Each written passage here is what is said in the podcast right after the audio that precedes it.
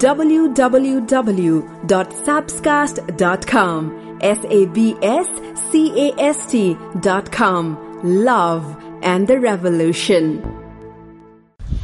Thank you यहाँले साप्सकास्ट सुनिरहनु भएको छ जर्मनीमा आइपुगेकी छु म धेरै नेपालीहरू भेटिरहेकी छु त्यही क्रममा मेरो अगाडि एक नेपाली हुनुहुन्छ विगत पन्ध्र वर्षदेखि जर्मनीमा बसिरहनु भएको छ। जीवनमा धेरै स्ट्रगल गर्नुभएको छ। उहाँको जर्मनीको कथा पनि निकै नै रोचक त हामीलाई लाग्ला तर उहाँलाई निकै नै नमिठो पनि लाग्छ। तपाईँलाई हाम्रो साप्सकास्टमा स्वागत छ।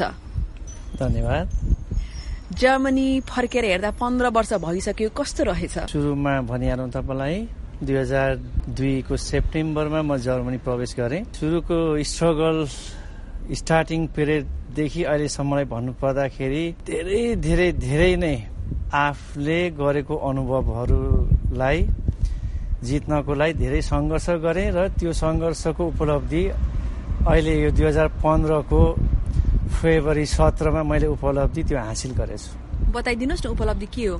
नेपाल हाम्रो देश सबै जाति भाषी संस्कार सबैले भरिपूर्ण त्यो परिवेशमा हुर्केको म एउटा नेवार समुदायको श्रेष्ठ ठहर र हाम्रो कल्चर स्वाभाविक रूपले एउटा सबैलाई सत्कार गर्ने सबै समान हो भन्ने पहिलादेखि नै नेवारहरूको संस्कार व्यापारतिर खेती दुःख गरेर नै चाहे सानो नै किन नहोस् त्यही संस्कार लिएर म यहाँ प्रवेश गरेँ जर्मनमा। दुई हजार दुईमा सेप्टेम्बरमा म यहाँ शरणार्थी रूपमा हाजिर भएँ क्याम्पमा। किन त्यस्तो त? अब तपाईँको अलिकति ब्याकग्राउन्ड बताउनु भयो होइन मान्छे सकेसम्म शरणार्थी भएर अर्काको देशमा त जान त चाहँदैन नि त।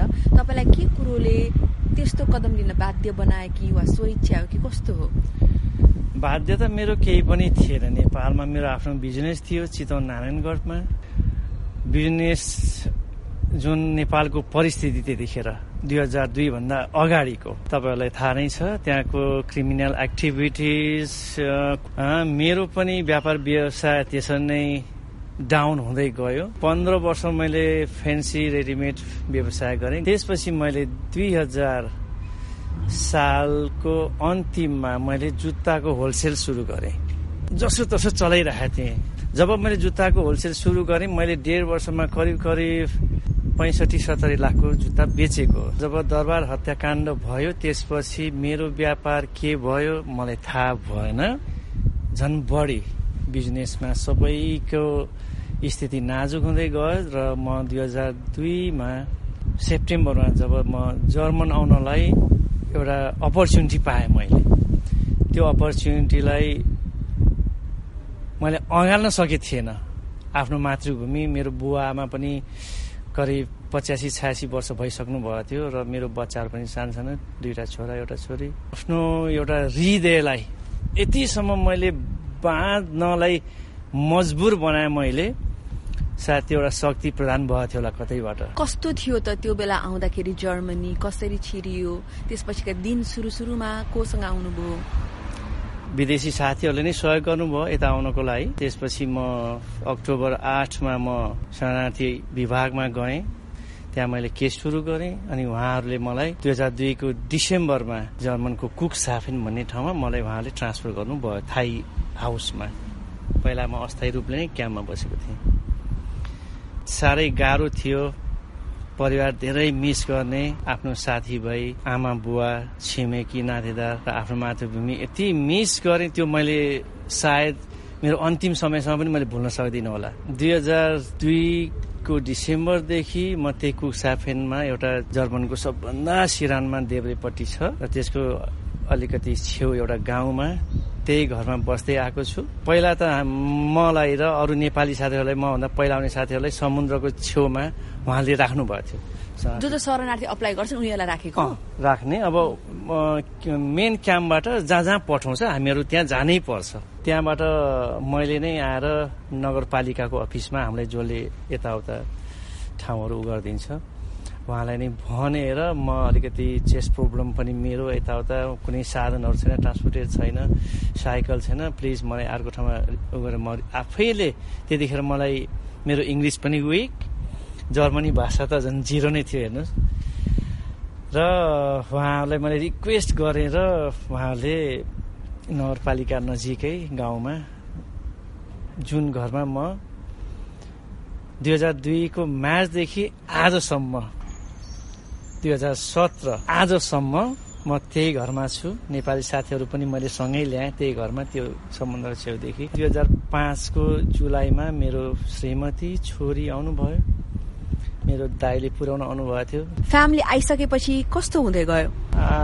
जुलाईमा मेरो छोरी र मेरो मिसेस यहाँ आयो। जुलाईको बिसमा मेरो मम्मी बित्नु भयो त्यो खबर मेरो मिसेसलाई आयो त्यहाँबाट। म रेस्टुरेन्टमा काम गर्दै थिएँ। त्यसपछि म क्याम्पमा गएँ। मेरो मिसेस छोरी क्याम्पमा त्यतिखेर स्टार्टिङ टाइम त्यसपछि तेह्र दिनको काम सकिएर फेरि बाबाको मृत्यु भएको खबर आयो। र मलाई गडलाई म बिलिभ गर्छु। एकदम मान्छु कि उहाँहरू सँगै जानुभयो। तेह्र दिनको काम सकिएर बाबा पनि चौध दिनको। र उहाँहरूले मलाई जुन आशीर्वाद दिएर पठाउनु भएको छ हामीहरू पाकेको फल हो। हामीहरू कतिखेर झर्छ भन्ने थाहा छैन। श्री तिमीले तिम्रो परिवारको बाटो हेर तिम्रो बच्चा तिम्रो परिवारलाई अगाडि बढाउ। त्यही आशीर्वादले म यो ठाउँमा बुवा आमा त्यसरी सँगै जानुभयो तर तपाईँ नेपाल जान पाउनु भएन होइन?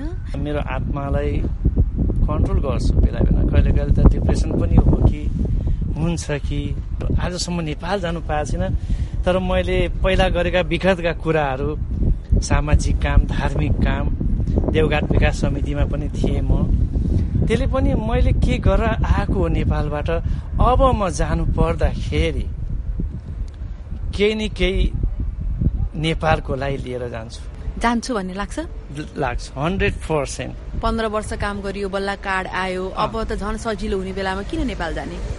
नेपाल जाने भनेको अर्थ पहिला चाहिँ अब म मेरो जाने रहरलाई पुरा गर्नलाई डिसेम्बरमा परिवारसँग अब उहाँले जर्मनीहरूले मलाई बाटो बाटो खोलिदिनु भयो स्ट्रगल गर्नुभयो पन्ध्र वर्षसम्म मेरो र मलाई पनि जर्मनको नियम कानुन सबै चिज उहाँले मलाई स्ट्रगल दिने चान्स दिनुभयो। र त्यही आधारमा मलाई दिनुभएको होला भिसा जर्मनको भिसा। दुईवटा छोरा एउटा अमेरिकामा छ एउटा अस्ट्रेलियामा छ। छोरी यहाँ अहिले प्लस टू पढिरहेछ हामीभन्दा अलिकति टाढा हेनोफर भन्ने सिटीमा बस्छु। राम्रै गरिरहेछ। र कामलाई मैले सर्वे सर्वा ठान्थेँ बिहान हामीलाई सात बजीदेखि सुरु गर्थ्यो समुद्रको छेउमा विन्टरको बेलामा हिउँ झरिरहेको हुन्थ्यो र समुद्रले सोरेर ल्याएको कसिङ्गरहरू सबै फोहोरहरू पानीले बगाएर एउटा कुनामा थुपारेको हुन्थ्यो। समुद्रको तिरमा त्यसमा सबै साथीहरू मिलेर जान्थ्यौँ अफ्रिकातिरको पनि थियो। र मैले चाहिँ कन्टिन्युस गरेँ। रोड बनाउने ठाउँमा लान्थ्यो हामीलाई ठुल्ठुलो रुखहरू काट्थ्यो। त्यो समुद्रबाट आगेको सिङ्गर हामीले बेलचाले हानेर हिउँले जमेकोलाई हामीले ट्र्याक्टरमा लोड गर्थ्यौँ।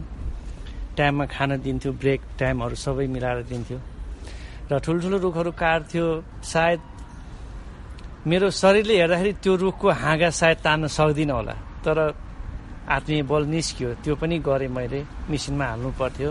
र त्यो काठको धुलो निकालेर त्यो फुलको बोटहरूमा राख्ने त्यो सबै कामहरू हामीलाई सिकाउँथ्यो नगरपालिकाको भवन अगाडि सरसफाइ बगैँचाहरू समुद्र तिरको चाहिँ मान्छेहरू चाहिँ समरमा आउने घुम्ने त्यहाँ बाटोहरूमा बेलचाले त्यो सफा गर्ने कुना कुना झारहरू चाहिँ त्यो क्याचे भन्थ्यो एउटा चाहिँ सानो फलामको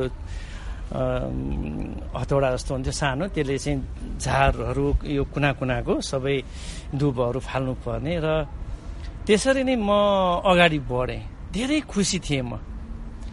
र मेरो एउटा सोच के थियो भने कामले कहिले पनि मान्छेलाई मार्दैन र भोकै पनि राख्दैन।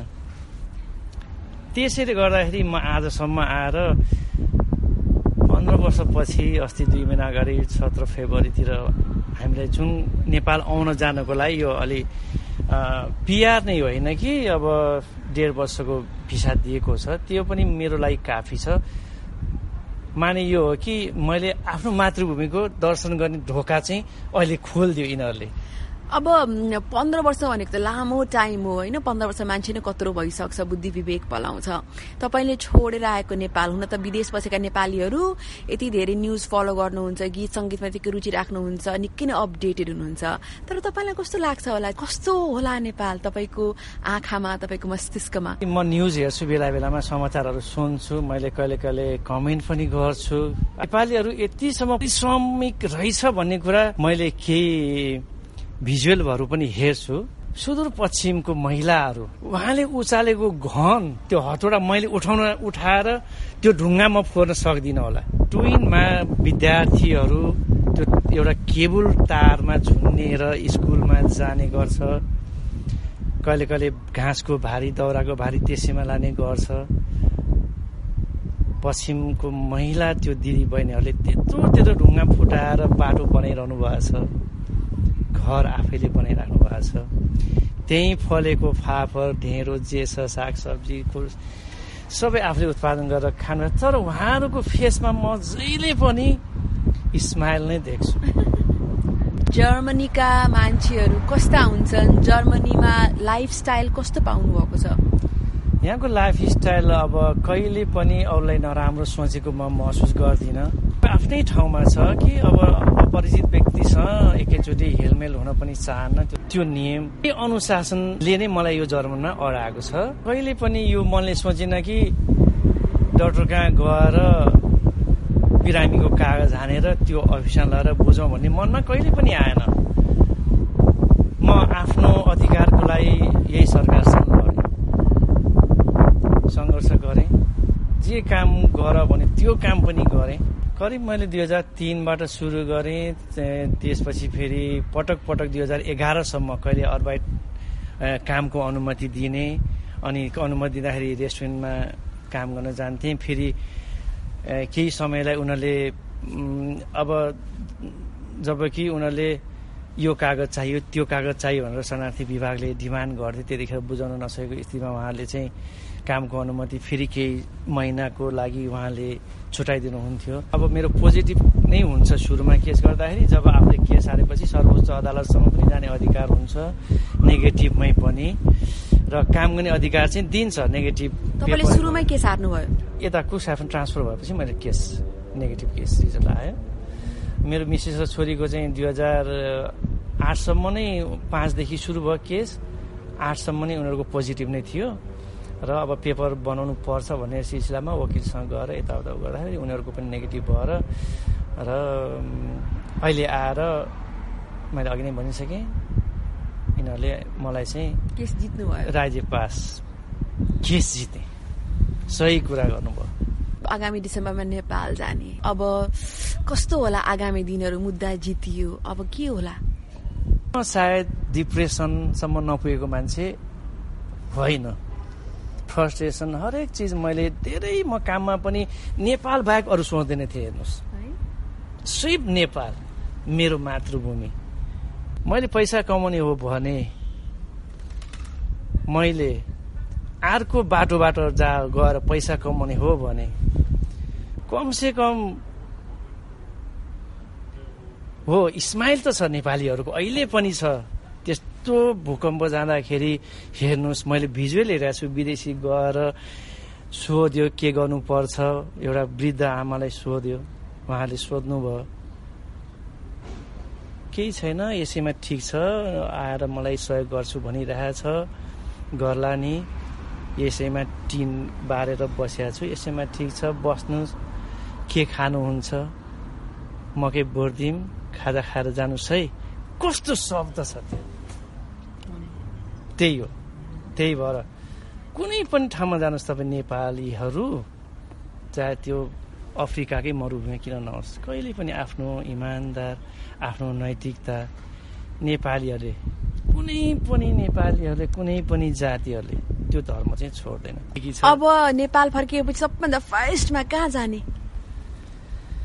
सबभन्दा पहिला हेर्नुहोस् मेरो आत्मामा जुन एउटा भट्किरहेछ पहिला म मेरो आमा बुवाको काज क्रिया गर्नु पाएको छैन।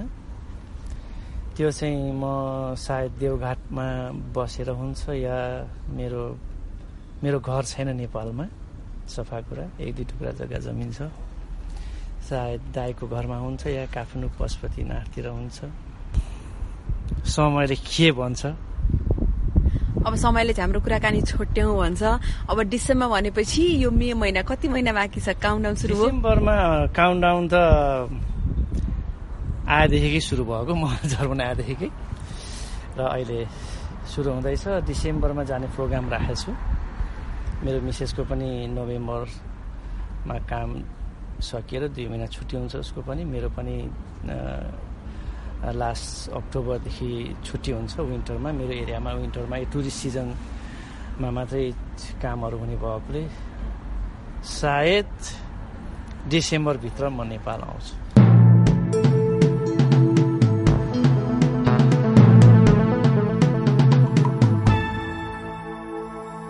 www.fabscast.com F A B S C A S T Love and the Revolution.